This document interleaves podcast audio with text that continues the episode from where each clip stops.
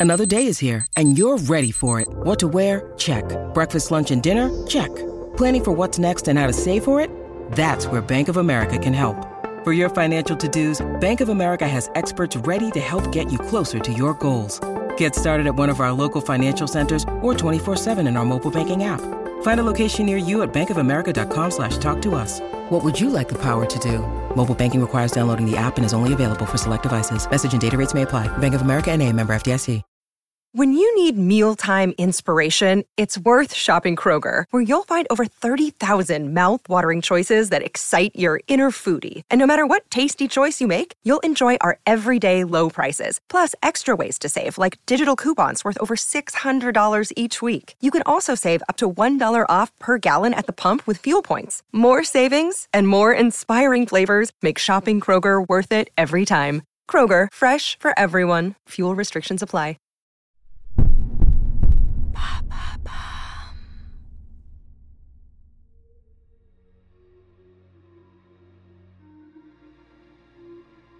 Bonjour à vous, ici Andrea, bienvenue dans True Story.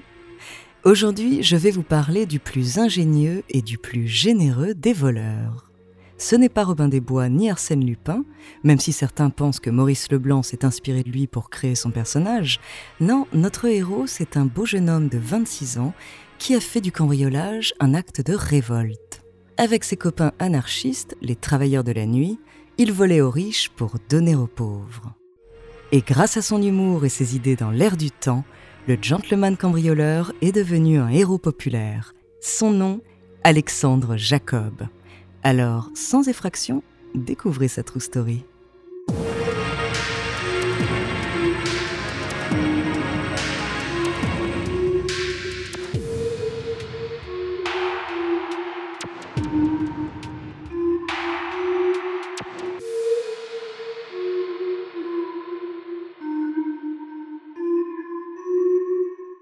Mais avant de commencer à vous raconter cette histoire extraordinaire, laissez-moi vous présenter notre partenaire.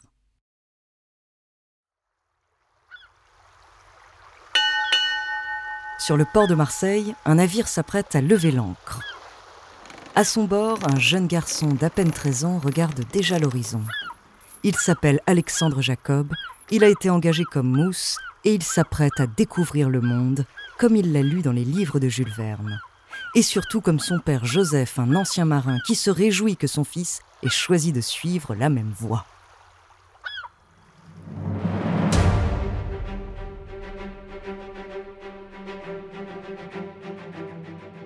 Le jeune garçon navigue vers Sydney. Pendant de longs mois, à bord de différents navires, il va ainsi côtoyer autant de passagers fortunés que d'esclaves et de bagnards voyageant dans les cales. Finalement, arrivé en Australie, Alexandre est épris de liberté et décide de déserter. Quelquefois, il vend ses charmes.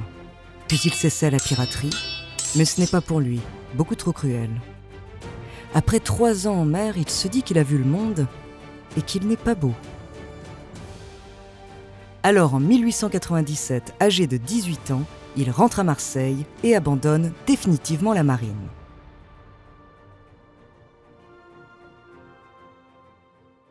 Là-bas, il trouve un petit boulot de typographe. À l'époque, le milieu de l'imprimerie est un terreau fertile pour les idées anarchistes. Et comme Alexandre est un jeune homme très curieux et déjà très libertaire, il lit tout ce qu'on lui conseille avec ferveur. Il se rend à des conférences, fréquente d'autres militants et des militantes aussi, puisqu'il rencontre une certaine Rose avec qui il va vite s'installer. À cette période, la commune de Paris est encore dans les esprits. Pour rétablir la justice, certains anarchistes usent de tous les moyens, comme des vols, meurtres et autres actes terroristes. Évidemment, cela leur vaut d'être réprimés tout aussi violemment. Alexandre Jacob n'est pas de cette mouvance-là, mais la police ne fait pas dans le détail. Et après avoir été fiché en tant que militant à cause de ses fréquentations, il est accusé d'être impliqué dans une affaire d'explosifs et une des rares preuves avancées, c'est qu'il possède un livre sur le sujet. Malgré l'absurdité de la situation, Jacob va faire six mois de prison.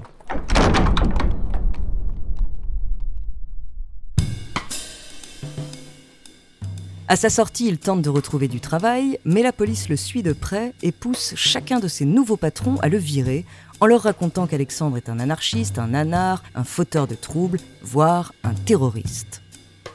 Pourtant, depuis toujours, le jeune homme refuse la violence gratuite. Certes, il a des idées qui vont à l'encontre de l'État, mais il est prêt à vivre comme un honnête citoyen. Sauf que la société semble le lui refuser. Alors il va prendre une autre voie. Quitte à être considéré comme un hors-la-loi, autant en être un.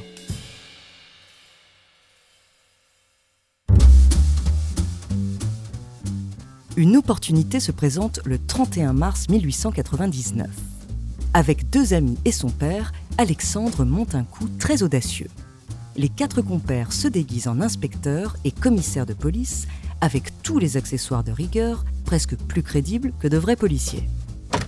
Ils se rendent au Mont de Piété, là où on dépose ses objets de valeur quand on est en manque de liquidité. D'abord, les quatre imposteurs informent le prêteur sur gage qu'ils doivent examiner son dépôt pour une affaire de recel. Au bout de quelques minutes, ils tombent sur une montre qui serait soi-disant celle d'une personne impliquée dans un meurtre. Pas le choix, les policiers doivent confisquer tous les biens du commissionnaire. Ce sont maintenant des pièces à conviction. Pendant trois heures, ils font l'inventaire de tout le fonds de commerce, ils étiquettent et emballent. Une fois cette formalité remplie, ils embarquent le pauvre monsieur au palais de justice où il devra faire sa déposition. Les quatre policiers s'éclipsent et lui attend. Il attend des heures. Au bout d'un moment, il demande à un guichet s'il va rester encore longtemps, et là, il comprend enfin qu'il vient de se faire complètement arnaquer. Pendant ce temps, la bande de Jacob a disparu dans la nature avec un magot de plusieurs dizaines de milliers de francs.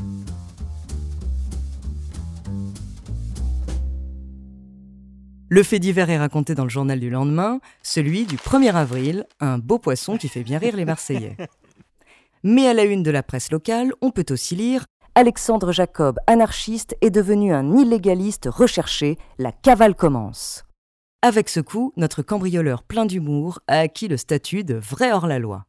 Et comme il ne s'est pas présenté à son procès, il a été jugé par contumace et a écopé de 5 ans de prison. Après avoir réussi à échapper à la police, Alexandre se fait tout de même attraper.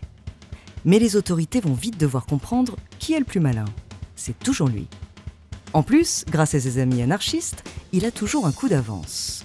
Alors, arrivant en prison, il se fait passer pour un fou et avec l'aide d'un infirmier de l'asile d'Aix-en-Provence, il s'évade. Cette fois, c'est parti pour une cavale qui va durer plusieurs années. Jacob ne compte pas pour autant rentrer dans les rangs, au contraire il va continuer à défendre ses idées plus que jamais. Il est maintenant un des grands représentants de l'illégalisme, un courant de l'anarchisme qui revendique le cambriolage comme métier et comme acte politique. Grâce aux fruits de son travail, il va trouver les moyens de diffuser ses théories, de financer d'autres journaux partisans et de redistribuer les richesses que, selon lui, les bourgeois ont spoliées aux pauvres.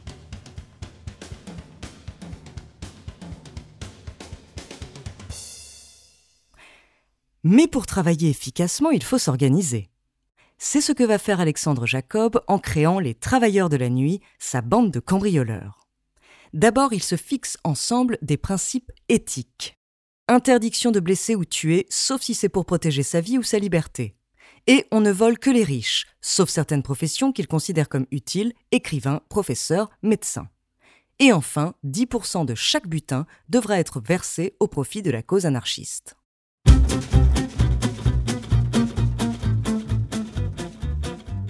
En plus de ces principes moraux, les travailleurs de la nuit mettent en place une logistique sans faille.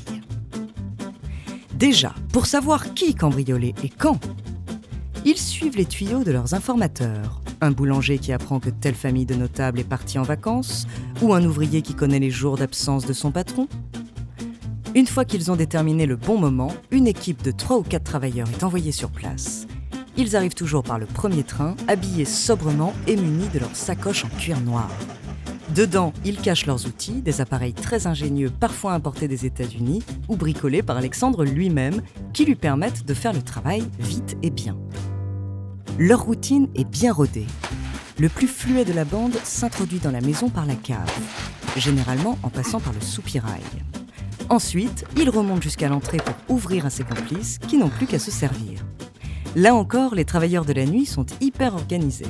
Ils emballent et étiquettent tout très soigneusement. Argenterie, tableaux rares, bijoux et diamants sont placés dans des malles et aussitôt expédiés par train à des fondeurs et reselleurs aux quatre coins de l'Europe. Si bien que lorsque les malheureux propriétaires se rendent enfin compte qu'ils ont été volés, les objets ont déjà été revendus. Non seulement les travailleurs de la nuit accomplissent plusieurs vols par jour, parfois en même temps, de Paris à Reims en passant par Compiègne, Rouen, Cherbourg ou encore Saint-Quentin, mais en plus, ils le font avec audace. Alexandre Jacob s'amuse particulièrement à laisser des petits mots à ses victimes. Par exemple, chez un bourgeois notable, il écrit Salaristo, sois heureux que nous n'ayons pas assez de temps, sans quoi ton coffre-fort serait allégé passablement. À la prochaine fois, il faut espérer que cela ira mieux. A l'inverse, lorsqu'il commet une erreur, il la répare. Un jour, après avoir commencé à empaqueter quelques tableaux, il comprend qu'il est chez l'écrivain Pierre Loti. Il remet alors tout en place et lui laisse cette petite note. Ayant pénétré chez vous par erreur, je ne saurais rien prendre à qui vit de sa plume. Tout travail mérite salaire. PS, 6 juin, 10 francs pour la vitre brisée et le volet endommagé. Cette pratique du cambriolage de manière industrielle va durer 3 ans jusqu'à ce qu'ils commettent une erreur. Avec deux complices, ils se font repérer en pleine effraction. Ils arrivent à fuir, mais finissent par être arrêtés au bout de quelques jours.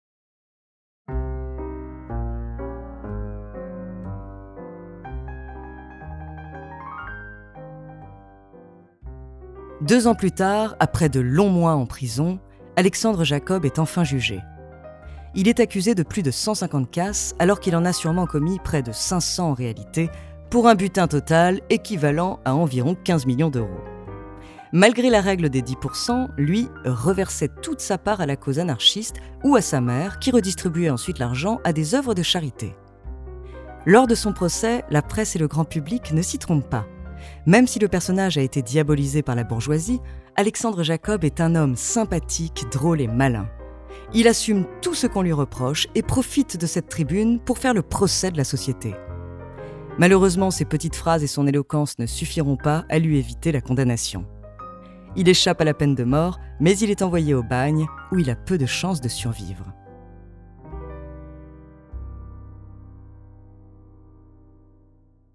Pourtant, il va résister. L'espérance de vie au bagne est de moins de 5 ans, mais lui va y passer plus de 20 ans. Fidèle à ses idées, il reste maître de son destin et il a décidé de vivre. Alors il tient bon. Tous les mois, il écrit à sa mère qu'il l'aide à se défendre, à dénoncer les conditions de détention ou à trouver des moyens de s'évader. C'est finalement le journaliste Albert Londres et sa campagne contre le bagne qui vaudront à Alexandre d'être rapatrié en France.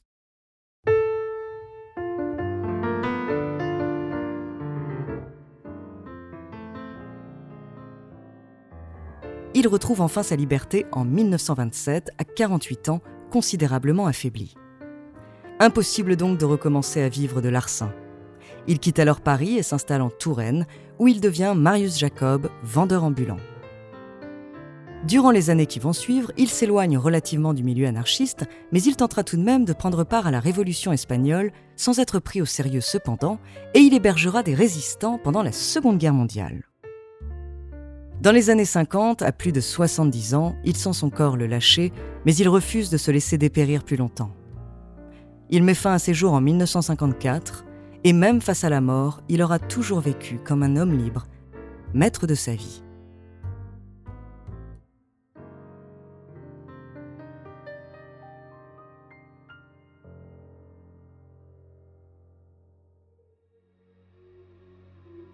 Merci d'avoir écouté cet épisode de True Story. La semaine prochaine, je vous parlerai d'un aventurier de l'extrême.